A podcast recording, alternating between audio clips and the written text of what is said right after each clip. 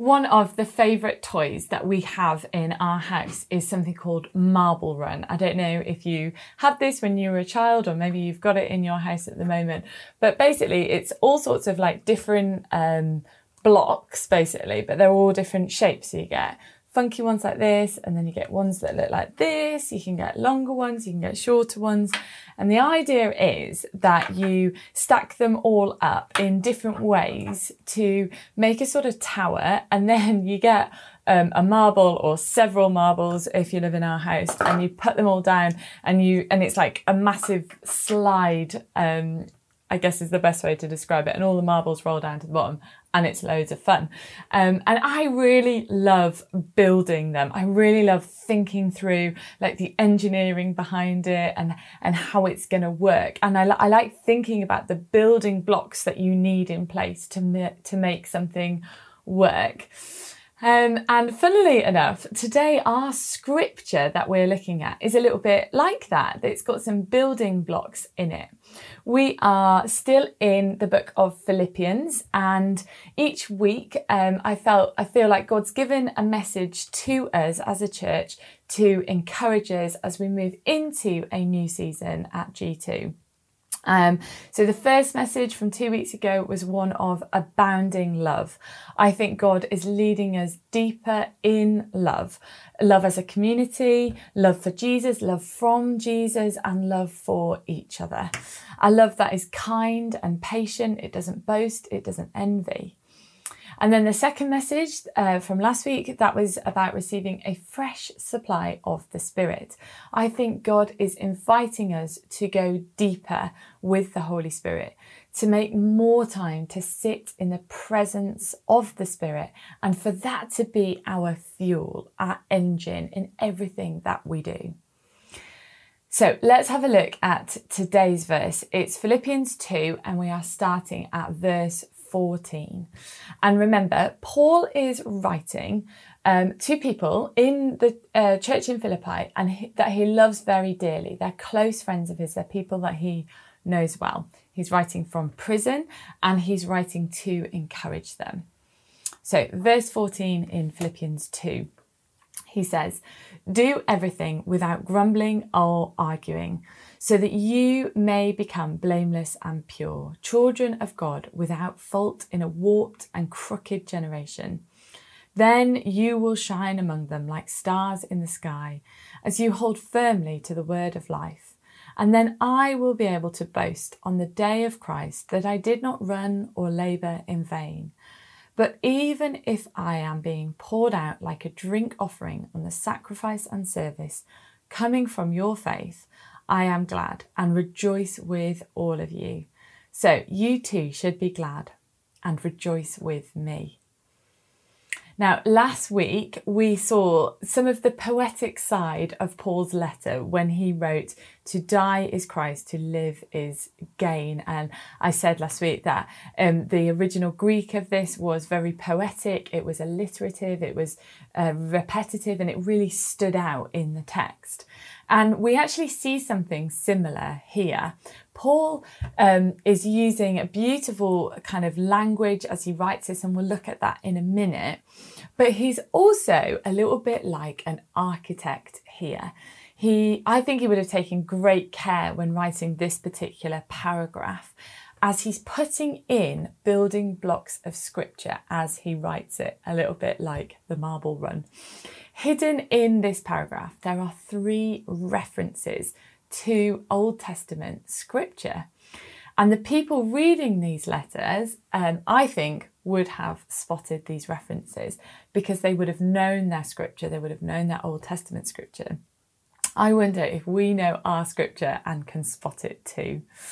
So, the first scripture is simply the reference to grumbling and arguing that we saw in that text.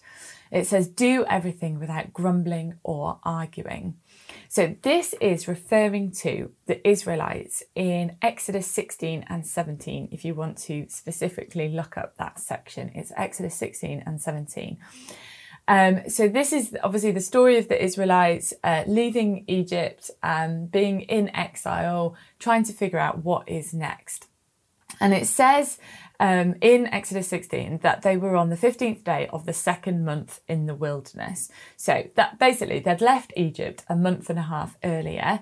Probably that initial excitement had worn off, the food had run out, and they were beginning to question the plan particularly Moses' plan as their leader. And they'd started complaining to Moses, and they were actually saying that they wished that they hadn't left Egypt at all. They actually they actually wished that they'd been left to die in Egypt. And if we look at Exodus 16, the word grumble appears six times. It says, in the desert, the whole community grumbled against Moses and Aaron. It also says, Because he has heard your grumbling against him, who are we that you should grumble against us? He says, Because he has heard your grumbling against him, you are not grumbling against us, but against the Lord. Verse 9, it says, Then Moses told Aaron, Say to the entire Israelite community, Come before the Lord, for he has heard your grumbling. And then verse 12, it says, I have heard the grumbling of the Israelites. So this um, is the part of the story where God provides manna for them. So you might know that. If not, then do uh, read the whole story because it's a really great part of the story. So they're all grumbling, as we can see, and God's response to their, their complaining is provision. And so what happens is every day for six, six days a week, when they wake up, there is manna on the ground. There's some food on the ground. And on the sixth day, there's enough for two days, and then there isn't any on the seventh day. What an amazing miracle this was. And you think that they would be happy now, that they'd be satisfied, and they'd remember that they can trust God. But no, if we look at then chapter 17, Exodus 17, they're back to complaining, and this time they're arguing as well.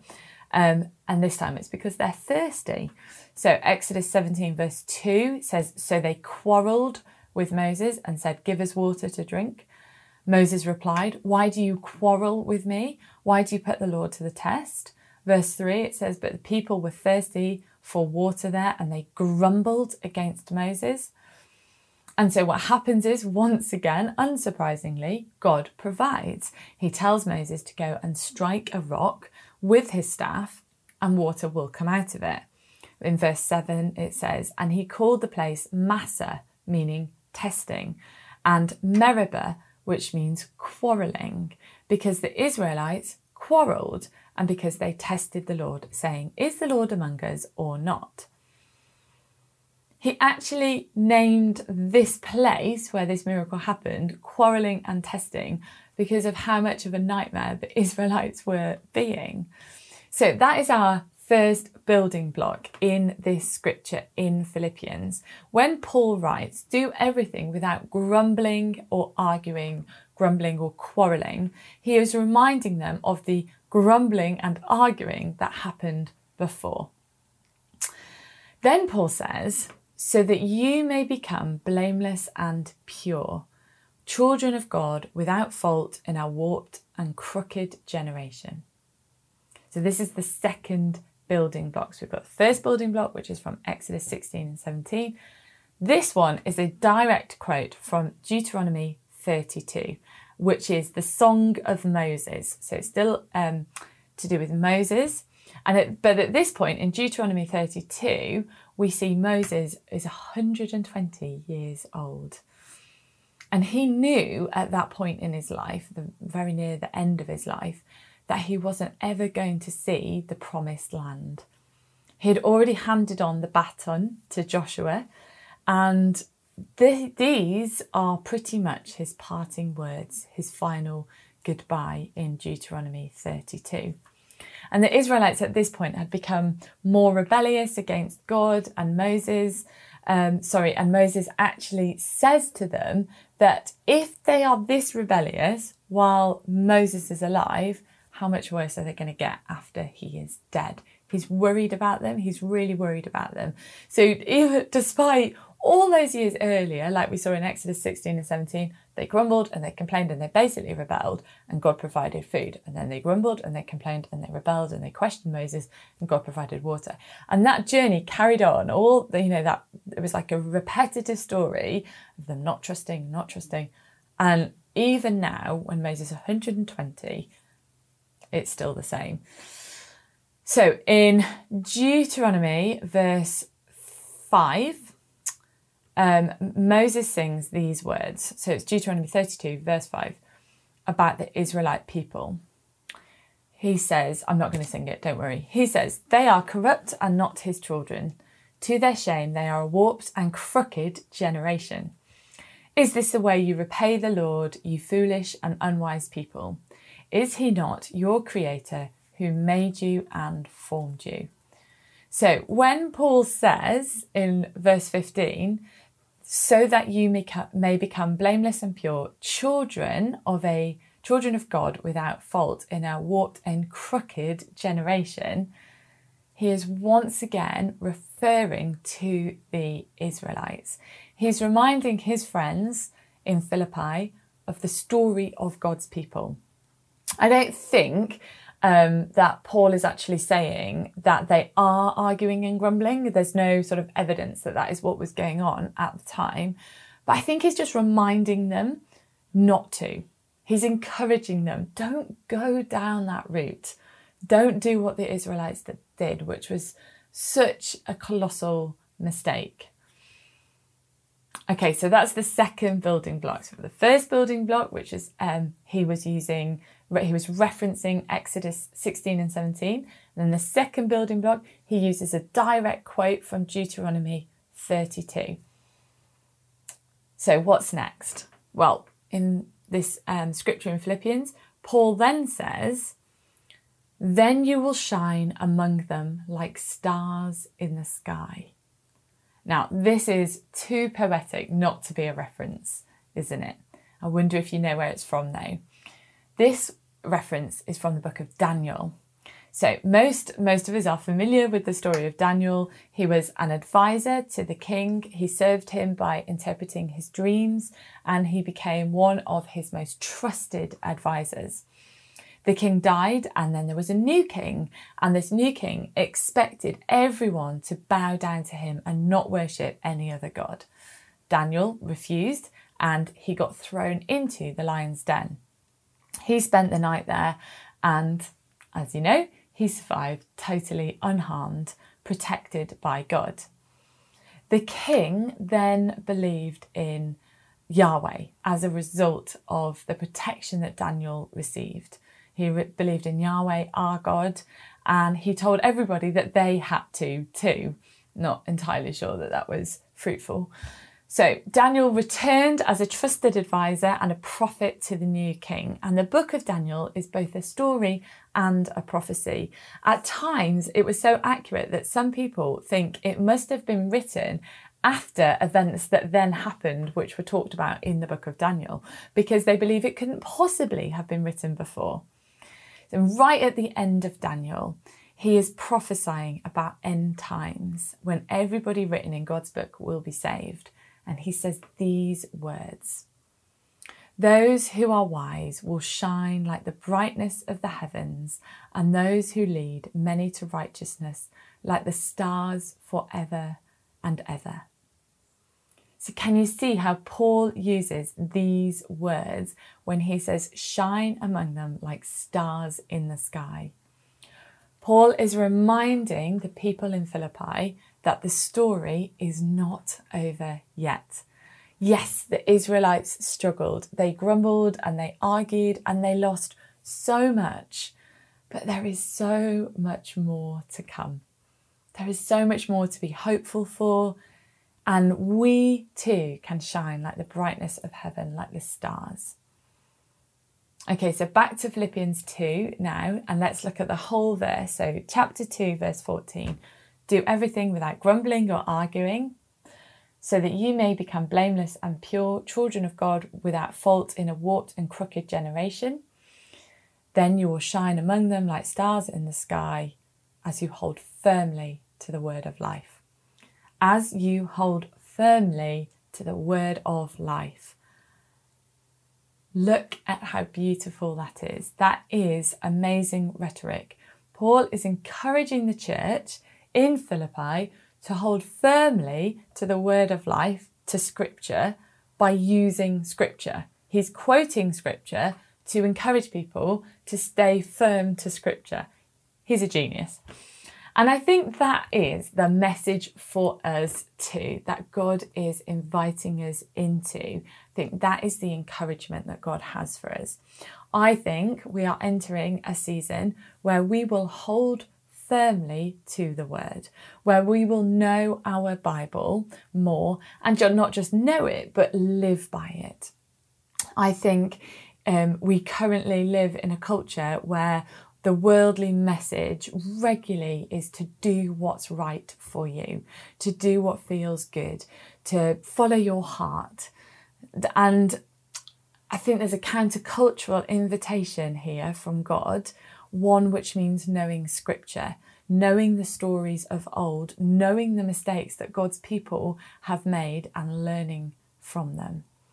And this isn't a message to shame us I was joking when I asked how many of us would know um, that Paul's used three Old Testament references in this paragraph because I definitely didn't know that until I did some work on it.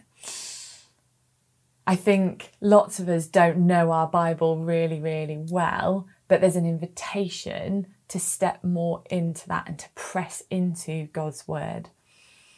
And so, if God is inviting us to grow in our love, as I shared two weeks ago. And if He's bringing us a fresh supply of the Spirit, as I shared last week, and if we are going to be a church that stands on Scripture, so we're learning and growing together, then what an exciting season we have ahead of us. And with any invitation, we need to respond. I mean, you can't just re- not reply to an invitation, can you? Well, you can, but it's probably a little bit rude. So, what is our response? How do you feel about scripture? Do you feel a bit daunted by it? Are you not sure where to start? Does it all look a bit boring to you? Do you want to grow more in it? I don't mean necessarily do you want to study theology or memorize Bible verses. But do you want to actually um, have the Bible more at the centre of your life? For that, that to be where your wisdom and your discernment comes from. Do you want to try new ways of engaging in it? I think this invitation is for, for each of us individually and all of us as a church. And I think God is just asking us right now to say yes. So I'd love for you to respond to that just in your heart, in your own way. And let me just finish by praying for us. Father God, thank you so much for your word. Thank you for these old stories that we can learn from and the mistakes of your people that we can learn from as well.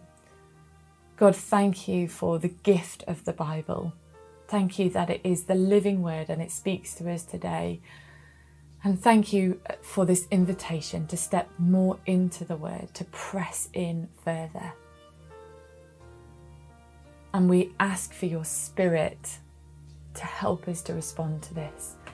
As we read the word more, as we explore it and ask questions, God, we ask for a fresh supply of the Holy Spirit to help us with that, to bring revelation, to bring understanding, to bring discernment, God.